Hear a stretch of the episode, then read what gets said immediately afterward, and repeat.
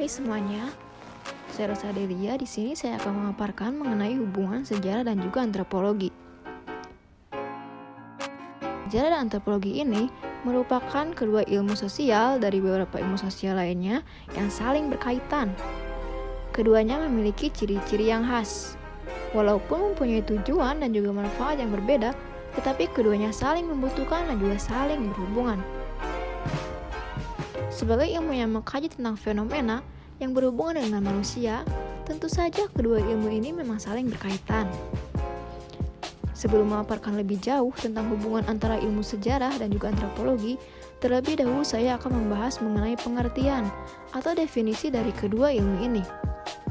Yang di mana secara etimologis, sejarah berasal dari bahasa Arab, yakni syajarah, yang berarti pohon. Lebih lanjut, sejarah adalah rekonstruksi masa lalu tentang apa yang sudah dipikirkan, dikatakan, dikerjakan, dirasakan, dan juga dialami orang. Sedangkan antropologi secara etimologis berasal dari bahasa Yunani yang terdiri dari kata antropos yang artinya manusia dan juga logos yang artinya ilmu. Sehingga antropologi dapat dikatakan sebagai suatu ilmu yang mempelajari tentang manusia dan juga kebudayaan secara menyeluruh. Kemudian saya akan membahas mengenai hubungan antara keduanya.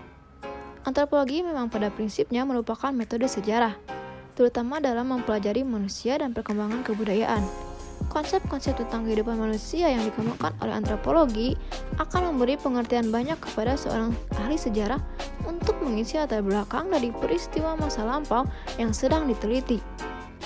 Antropologi ini memberi bahan prehistoris sebagai pangkal bagi penulis sejarah dari setiap negara. Banyak masalah dari historiografi atau penulisan sejarah dari sejarah suatu bangsa dapat dipecahkan dengan metode-metode antropologi. Begitupun dengan ahli antropologi yang memerlukan sejarah dari suatu suku bangsa dalam daerah yang didatanginya untuk memecahkan persoalan yang terjadi karena masyarakat yang ditelitinya mengalami pengaruh dari suatu kebudayaan luar. Dari pengertian tersebut, baru dapat dicapai apabila sejarah tentang proses pengaruh tadi diketahui juga dengan teliti. Sejarah dan perpaduan kebudayaan tadi sering kali masih harus direkonstruksi sendiri oleh peneliti antropologi. Itu berarti peneliti antropologi mesti memiliki pengetahuan tentang metode-metode untuk merekonstruksi sejarah dari suatu peristiwa. Saya mengambil contoh dari masyarakat Baduy luar di mana mereka sudah tidak lagi menganut adat istiadat masyarakat Baduy dalam dan juga telah mengalami pengaruh dari luar. Seorang peneliti antropologi memerlukan sejarah dalam hal ini metode untuk merekonstruksi sejarah dari Baduy luar. Mengapa mereka sampai mau berpisah dengan kelompoknya di Baduy dalam? Dan juga mengapa mereka terpengaruh oleh kebudayaan luar?